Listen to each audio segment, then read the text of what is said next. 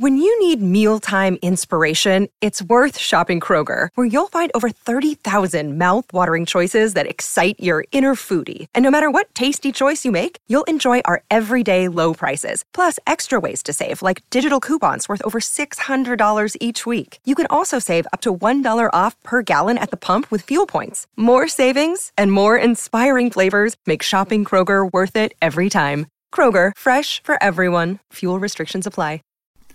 Hello, everyone, and thank you once again for listening to the saga of World War II, a Casus Belli project. This week, we'll be covering the war at sea and so be using a lot of jargon specific to naval operations. Considering that naval terminology can be a little confusing, I'd like to do an extended preamble for this episode in which I explain some of this. First, we should cover ship classes. The largest and most powerful ships afloat during the Second World War were the mighty battleships. The term battleship dates back to at least the 18th century, but generally refers to capital ships consisting of large caliber guns mounted on rotating turrets without sails. In 1906, battleship design was revolutionized with the commissioning of the HMS Dreadnought by the Royal Navy. The Dreadnought had 10 12 inch guns, a powerful engine, and impressive armor, making it the greatest ship afloat. 12 inch guns referring to the width of the barrel. With that, an arms race would begin that would continue to beef up the battleship until the aircraft carrier came to replace it as the main capital ship at the end of World War II. After the First World War, a wrinkle would be thrown in battleship design, though. With heavy restrictions on tonnage, a measure of tons of water displaced by a vessel, Germany had to find a way to pack more weaponry into a smaller hull. This resulted in the pocket battleship. Though technically heavy cruisers in order to meet Versailles restrictions, the vessels were clearly intended to operate in the role of a battleship. They carried six 11 inch guns, utilized modern diesel engines, and were welded together in order to save weight that bolts would have added. The next tier down, if you will, is the cruiser. Initially, cruisers were meant to be large vessels meant for long voyages that operated mostly independent of the main fleet. They were usually fast and carried moderately powerful guns of up to 8 inches. They oftentimes patrolled commerce lanes or were dispatched to hotspots around the world.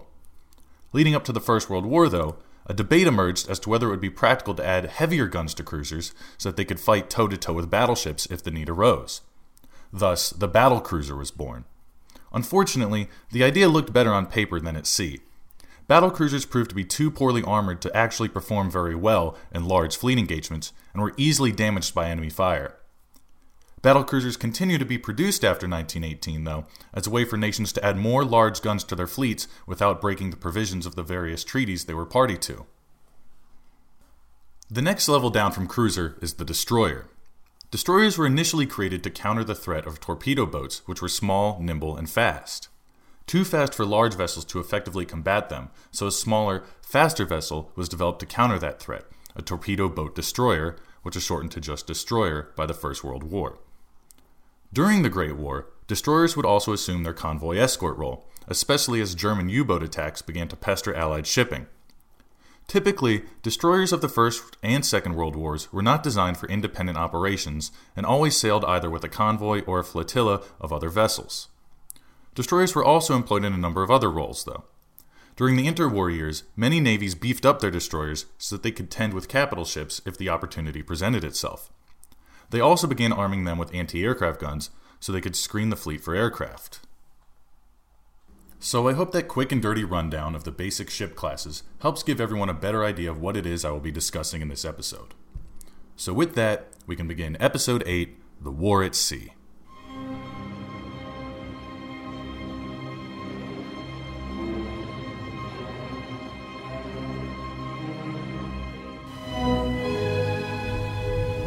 Frankly and definitely, there is danger ahead. Danger against which we must prepare.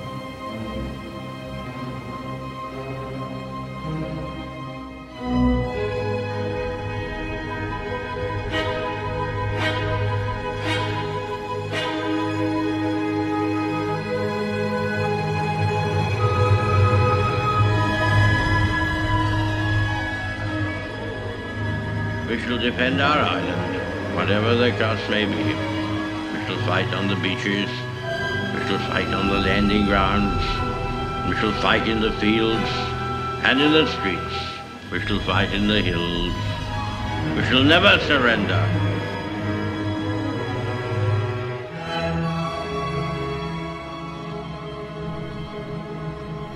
Though the battles along the Western Front and over the skies of London are the most renowned of the early war, fighting was raging elsewhere too. The first major naval engagement after the sinking of the Graf Spee took place off the coast of Norway during the German invasion. In the far north, inside the Arctic Circle, the cruiser Renown took on the Gneisenau and Scharnhorst in a brief but furious battle. The Renown actually managed to wound the Gneisenau, but the German ships were able to stand their ground and protect the transport vessels landing men on the mainland. Several more engagements took place along the Norwegian coast, in which the German cruiser Königsberg was sunk and the Lutzow was critically damaged. On April 10, 1940, Captain Warburton Lee sailed his flotilla, led by the battleship Warspite and followed by nine destroyers, into Narvik Harbor. There, he wreaked havoc on the German vessels at their moorings. All told, eight destroyers and one U boat were lost, along with a smattering of other vessels. Overall, the battle for Norway had cost the Kriegsmarine half of its destroyer force and, with losses over the previous months, most of her battleships. The Battle of Norway had also been something of an embarrassment for the Royal Navy, though. How had a smaller force managed to successfully complete a naval invasion in the Royal Navy's home waters? Partly, this was a simple matter of terrain and weather. The Norwegian coast is an absolute labyrinth of fjords, which are often hidden in fog and cloud but it was also a matter of overconfidence. The Admiralty could not believe the Germans would attempt such an audacious maneuver. British aircraft first spotted German vessels putting to sea on April 7th and immediately alerted the home fleet. As the fleet prepared to intercept from Scapa Flow, bombers were sent aloft in an attempt to remove the threat from the air. Billy Mitchell had demonstrated that capital ships could theoretically be sunk by high altitude bombers in 1921, but the target had been stationary, no one had ever really attempted what the British were now doing bombing vessels underway, and it proved futile. Not a single bomb hit its mark, and the German fleet continued on. To make matters worse, the Admiralty misjudged the Kriegsmarine's intentions.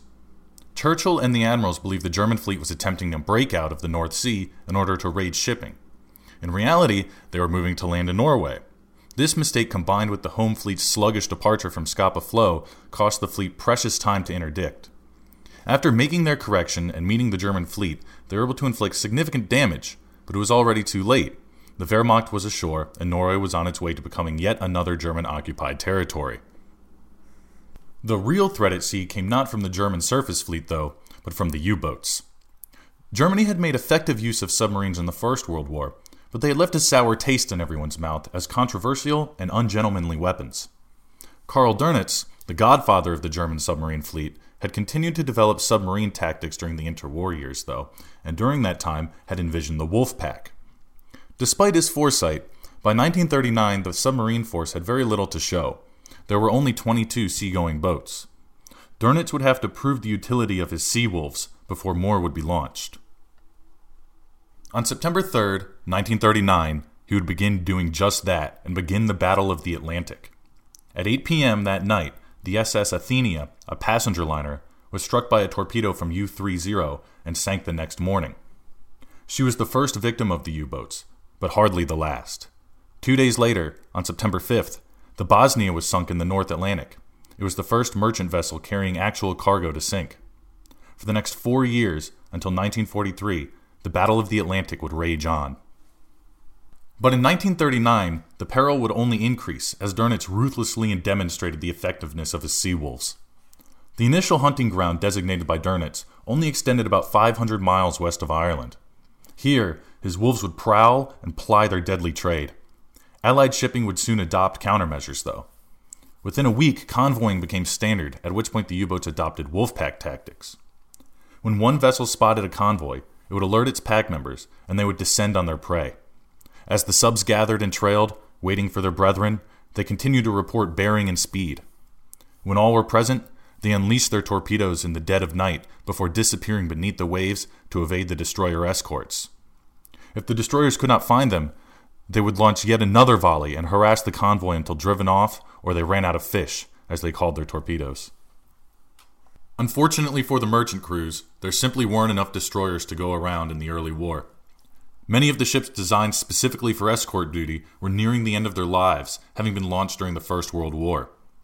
The newer destroyers were good ships, but were designed for fleet duty and thus lacked the range to slowly lumber along with merchant ships. There were a few modern convoy escorts coming into service, but they were few and in high demand. During 1917 and 1918, a typical convoy consisted of roughly 20 merchant vessels and 7 destroyer escorts. In early 1940, a convoy could consist of 20 to 30 merchantmen and only one aged destroyer. This lack of escorts only multiplied the power of the wolf pack. Though the U boat crews were enjoying large successes while underway, they lived in absolutely abominable conditions. They were cramped inside a stinking, damp, suffocating metal can for weeks on end as they approached their targets. And death aboard a submarine is probably one of the worst imaginable. First, if the sub was critically damaged, the t- chances of survival are essentially zero. And second, because death would most likely arrive in the form of drowning in pitch black, oily water. It's hard to imagine a more terrifying end. At least in the early days, losses were tolerable though by war's end, more than half of the sailors conscripted for submarine service would die at sea. As the war progressed and tonnage lost at sea grew, the Admiralty devised more anti submarine measures. The first, and most obvious, was to find ways of illuminating the night when under attack. Searchlights and star shells became standard equipment for all convoys. Soon, depth charges were introduced, as well as sonar, allowing convoys to detect and destroy the U boats while submerged. Lastly, a method of detecting German radio communications allowed the Allies to figure out where submarines were through their transmissions. This proved extremely valuable in rerouting convoys to avoid interception. The U boats weren't the only threat, though. Of course, there were the German pocket battleships patrolling the waves, but also the mighty Condor patrol craft that the Luftwaffe and Kriegsmarine were able to put to deadly use. Especially after the fall of France, they were able to fly far out into the Atlantic to spot convoys and eventually start bombing them. During the Battle of Britain, British aircraft were totally preoccupied with protecting the home island, there was absolutely no air cover except for the odd convoy covered by the HMS Ark Royal. All of the Allied countermeasures would take time to develop and implement, though. During the first few months of the war, the situation was dire indeed. In the summer of 1940, British shipping was losing 400,000 tons a week to the wolf packs. In the early months of 1941, a dozen ships were sunk every single week. Losses were far outpacing replacements, and the British government was running out of cash with which to order new ships. Something had to be done, and thankfully Franklin Roosevelt was there to offer assistance and keep the British from strangulation. After the election of 1940, Churchill sent Roosevelt a letter detailing the plight of his country. He documented the atrocious losses to the British Merchant Marine and the collapse of their financial reserves.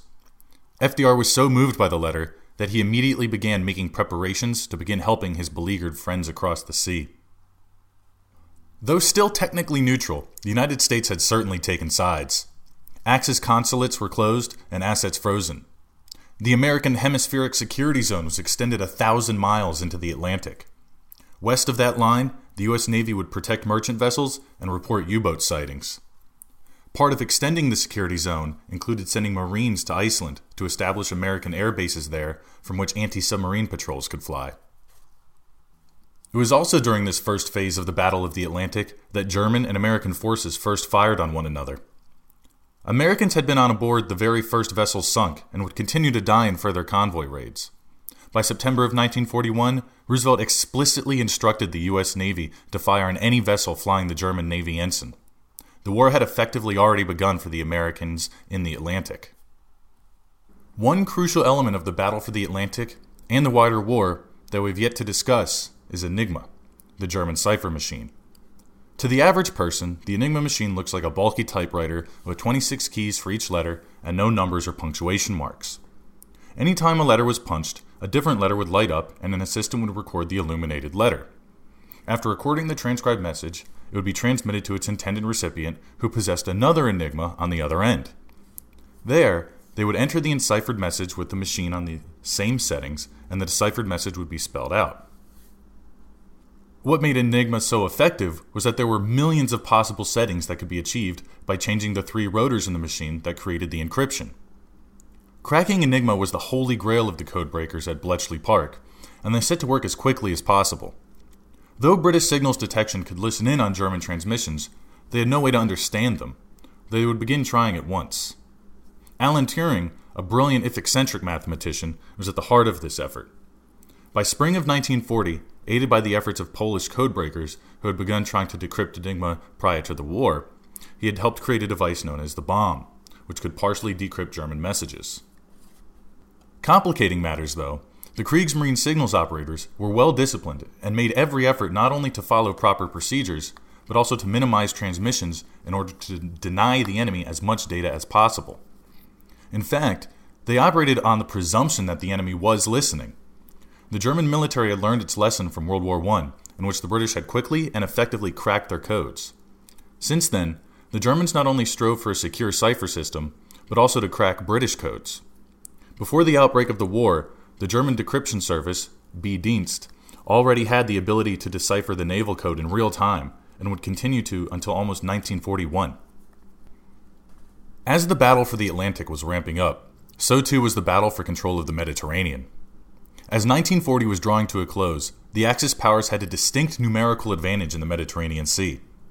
With the French eliminated and the British limited to just their bases in Malta and Alexandria, the Allies were perilously close to having the Suez Canal blocked and the entire Middle East cut off. The Mediterranean squadron of four battleships, four battle cruisers, two carriers, ten cruisers, and four destroyer flotillas was formidable but too thin a line. In order to rectify this, the Royal Navy needed to deal a devastating blow to the Italian Navy. When Italy invaded Greece in late October, the pressure was on the Royal Navy to get the job done. Initially, they attempted to lure out the Italian fleet based in Taranto by sailing two convoys just past the southern tip of Italy. But the Italians didn't bite. Their fleet of five battleships, 14 cruisers, and 27 destroyers remained at their moorings. To make matters worse, the carrier HMS Eagle was damaged by Italian bombers and had to return to port for repairs. Fortunately, the HMS Illustrious was able to take her complement of swordfish torpedo bombers aboard. Seeing that the enemy would not come out to fight the Royal Navy, they decided to take the fight to them and planned a bold and audacious plan called Operation Judgment. In a novel approach to naval combat, they would launch a nighttime raid of torpedo bombers. Before the plan could be set in motion, though, a reconnaissance of the port of Taranto had to be conducted. So on the night of November 10th, a single Martin, Maryland aircraft was dispatched from Malta to report on enemy positions and test air defenses. Adrian Warburton, the pilot, in an act of incredible daring, flew in at just above wave height, dodging flak and barrage balloons, making note of enemy ship locations as he went. On his return flight, he reported his findings to the commander of the Illustrious. With positive results, not just in terms of ship positions, but also aircraft survivability, Admiral Lyster decided to launch the raid the very next night. On the evening of November 11th, 1940, two waves of swordfish launched from the Illustrious. The first wave, led by Lieutenant Commander Kenneth Williamson, consisted of 12 aircraft, six of which carried torpedoes. The second wave took off 40 minutes later and consisted of nine aircraft, five of which were armed with torpedoes, and was led by Lieutenant Commander John Hale. The first wave arrived at approximately 2300 to an obviously unprepared enemy. Despite the fact that they had been reconnoitered the night before, the Italians seemed to have taken no extra precautions. The barrage balloons that had been damaged the day before were not prepared, the Italians were not flying extra air patrols, and their torpedo nets were not deep enough. Upon arriving at the base at Taranto, the British immediately illuminated the area, revealing the battleship Littorio, which was promptly targeted and sunk with three torpedoes. Next, two aging battleships were hit and critically damaged. As the flight moved toward the inner harbor, they destroyed another cruiser and destroyer. During the course of the battle, though, Italian anti aircraft managed to bring down two of the swordfish, including Commander Williamson's aircraft. It was a small price to pay to cripple the Italian fleet, though. Without capital ship superiority, the Italians would never engage the Royal Navy in a head to head fight in the Mediterranean. Of course, fighting would continue to rage through the Mediterranean until Allied forces had driven halfway up the Italian peninsula. Once the battle for North Africa began, battles would be fought to halt German Italian convoys ferrying troops and supplies back and forth. Combined sea air operations would continue, and the British would continue flying sorties from Malta. And in the Atlantic, the war would only grow more complex and violent. It would still be years before the German happy times began in the Atlantic, when they sank so much tonnage they were beside themselves. They would eventually give way, though, as American shipyards churned out more destroyer escorts and as Allied countermeasures grew ever more effective. And this actually segues well into discussing one of the fulcrums around which the Germans lost the Second World War. A huge problem faced by German military industrial planners was whether to commit more resources to the Air Force or to the Navy. The Army had always been the primary force and received the bulk of resources, and for good reason. But the war effort had to be supported by naval and air operations. But which should the Germans have relied on? The U boats were obviously critically useful.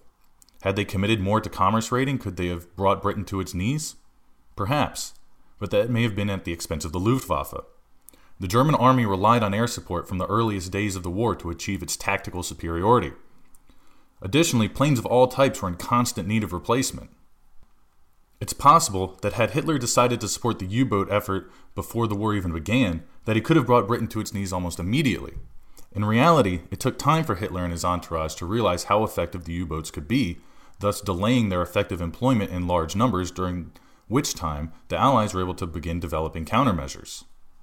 This is just my opinion, but it seems distinctly possible that had the Germans committed early enough, they could have had a shot at knocking Britain out of the war by use of submarine commerce raiding. Historically, they were never able to achieve that critical mass of U boats, and who's to say where that point was? But they certainly got close. Regardless, sorry for the long delay in between episodes, and for the slightly short one this time around. I actually found this episode somewhat more time consuming to write and research. Anyway, I hope you will join me next time as we discuss the Italian invasion of Greece and the beginning of the war in North Africa.